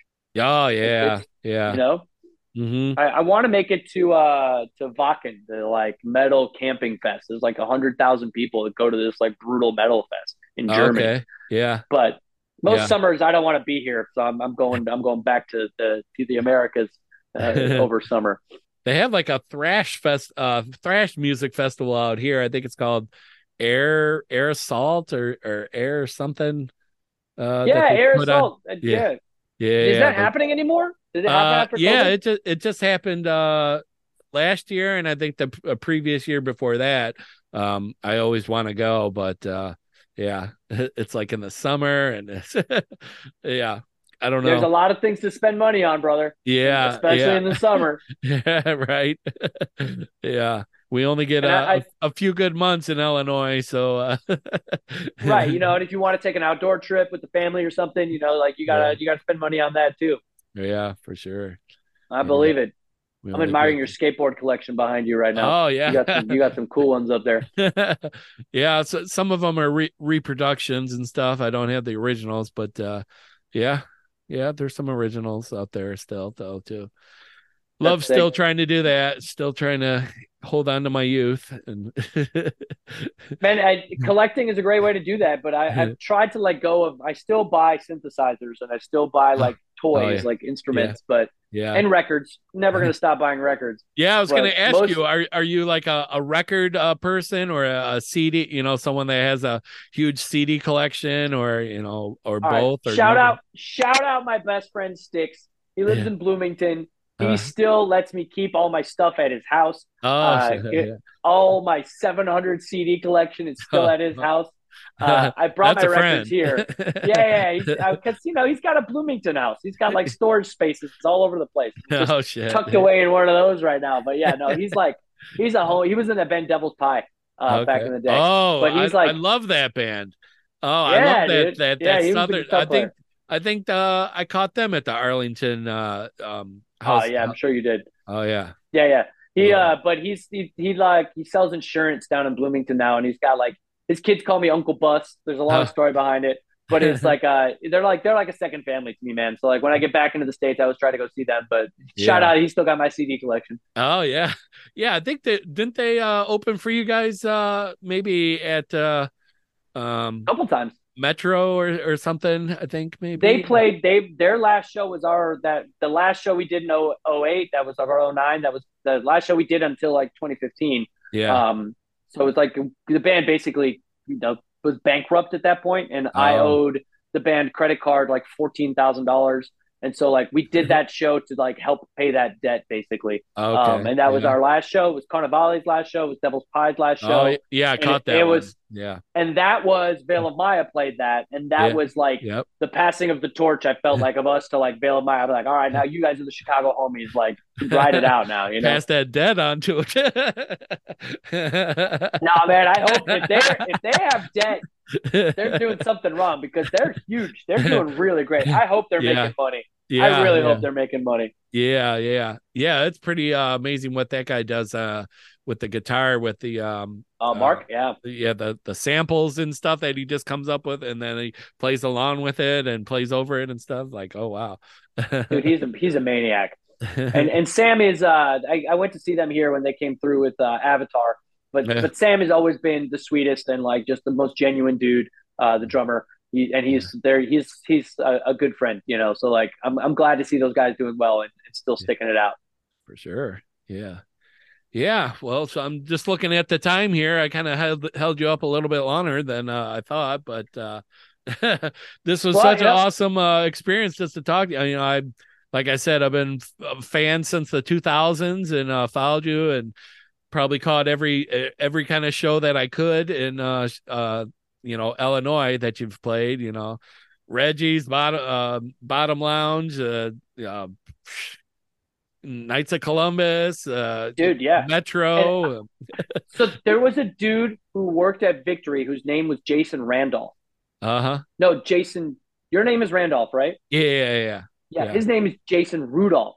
Okay. And somehow on your Instagram, I don't know if you wanted me to show. Do you put your name on your podcast? I don't know if I could dox you or not. Okay, yeah, you can put it.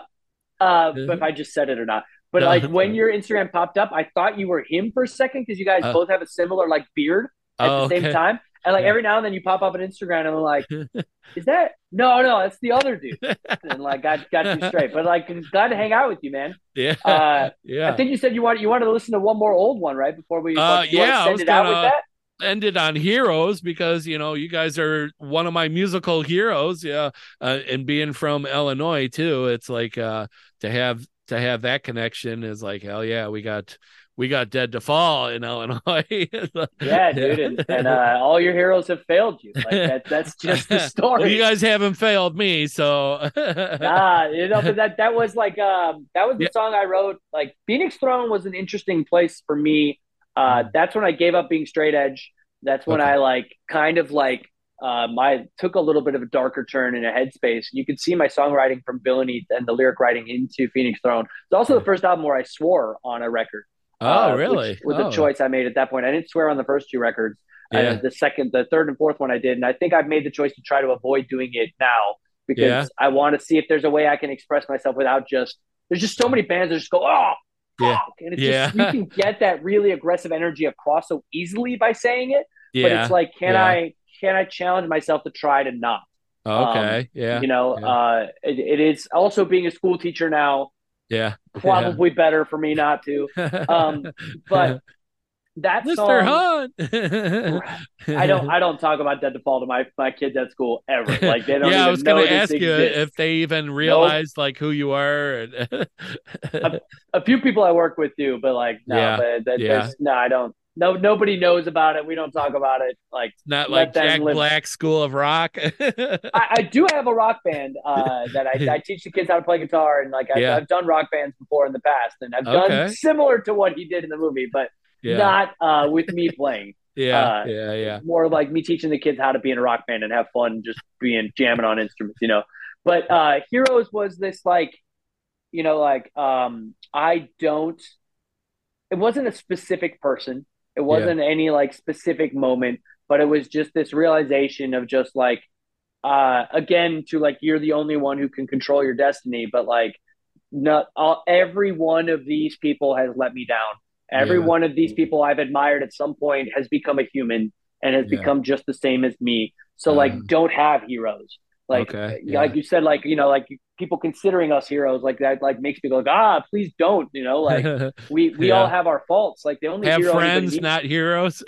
Right. Like I'd much rather be friends and like be vulnerable and show you my faults. But there is like, there's some anger in that song about that. At that point in my life, I was kind of feeling some resentment to that feeling of like being let down by the people in my life I'd looked up to. Whether I looked up, like they let me down by doing something in the negative, or they let me down by like me realizing that their belief structures were flawed in a way that I had grown out of them for one. But here's a little tidbit about the very beginning of that song. Like the first words are up and out, right? Because I was sitting there and I was like, I need three syllables to start this song. Yeah. And I had just seen the new Willy Wonka reboot, and he's in the elevator and he says, they're like the elevator going up, he goes up and out, and he takes the elevator out. And so then I used that as a placeholder, like to put those three syllables in. And then I was like, whatever, that's going to be in the song. I never told anybody that until like a couple years later that was from Willy Wonka. But like, it's, I mentioned it to a few people before, but it is like, they're hearing it here. And I stole that from Willy Wonka. Oh, there you go. And there's all kinds of little things that end up in lyrics that you don't even necessarily realize, like you borrowed it from someone else or you heard it in this movie. Yeah, you know. But that song, we're hoping to start playing it again live too, because that is like on Spotify. Excuse me. On Spotify, that's our most popular song. It has the most streams, so nice. We'd like to start playing it again, and it's a banger. It's got a good breakdown in it. Oh yeah, for sure. Hell yeah. There's a lot of words in that one though, man. I did myself no favors writing that song. It's really difficult to keep my breath going, but it's a good opener. It'd be cool to see if we could open a set with it again. yeah, when you take like a time off and stuff, do you have to go back and be like, oh man, I forgot the words to this one. I have to go back to my notebook and dude, I have to Google the lyrics sometimes, like just relearn them and like make sure I've got them right. Yeah, is, you know, not the notebook doesn't exist anymore. That's a notebook from like digital 20 years ago. Like, it's, I got to look up what I wrote in a lyric booklet that got put up on some website somewhere, you know, because I don't even have the CD. So like, there's moments that sometimes you're singing, your brain spaces out, and like you hope that there's someone in the front row singing along, and you can just put the mic down to help you with.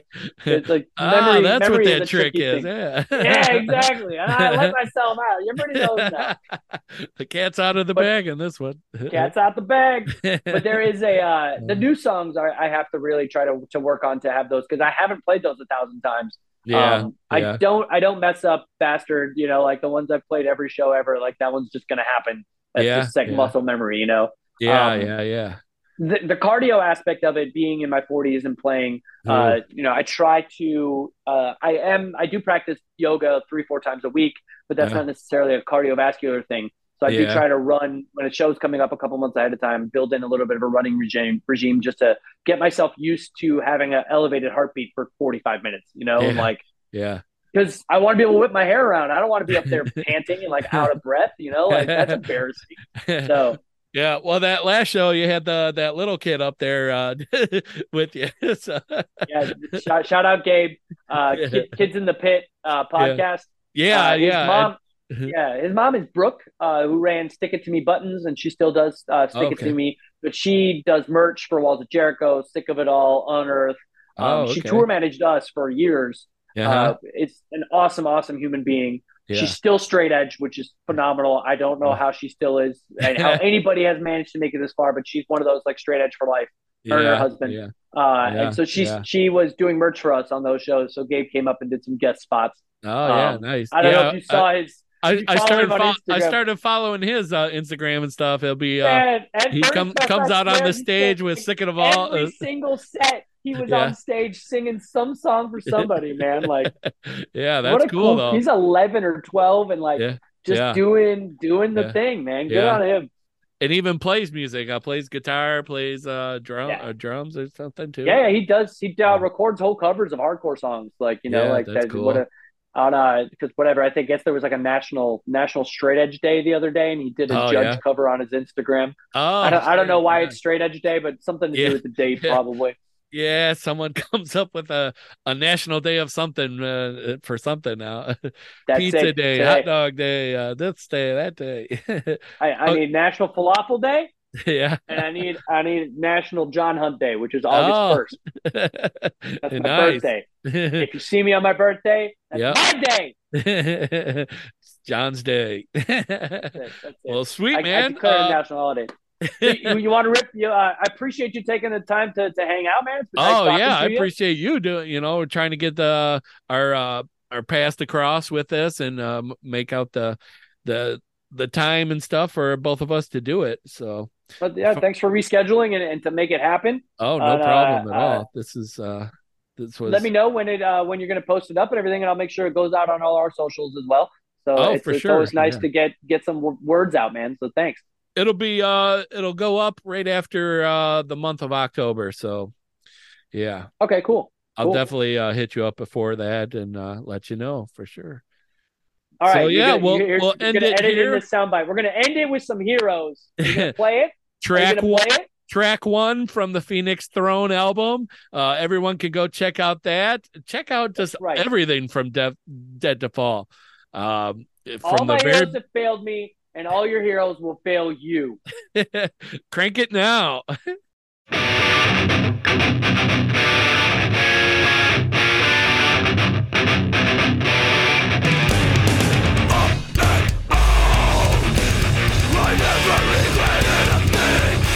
Take a glance from the inside. It isn't what you think. This is everything I am. So between you and me, give up a fucking hope. I've got the answer, so sing a fucking explanation. This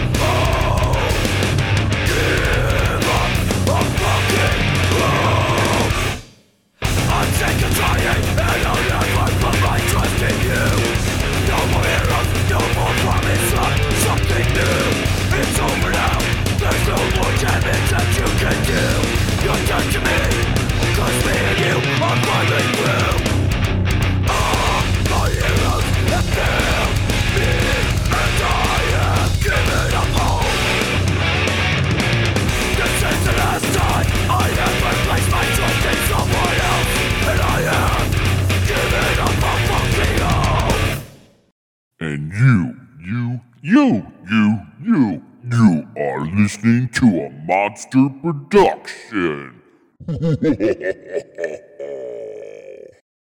I got my chair. You got your skateboards. We're all set, buddy. Go Bears. Well, yeah. That's something, right? Not this year, but maybe next year already. Yeah, I know. We already sound like the Cubs fans of old. Maybe next year. Oh, yeah. You're a Chicago guy. You know. It's a long, miserable road, brother. But you know, we had the Chicago winter, you know. Oh, yeah. We had the 85 Bears, but then we had the Bulls, the Blackhawks, and the Cubs. And then, we had the Sox in there as well. I was going to say, the Sox won a series, man. Yeah. They did it before the Cubs did, you know? Yeah, they did. Yep. Yeah. Thanks so much for doing this, man. Absolutely, brother.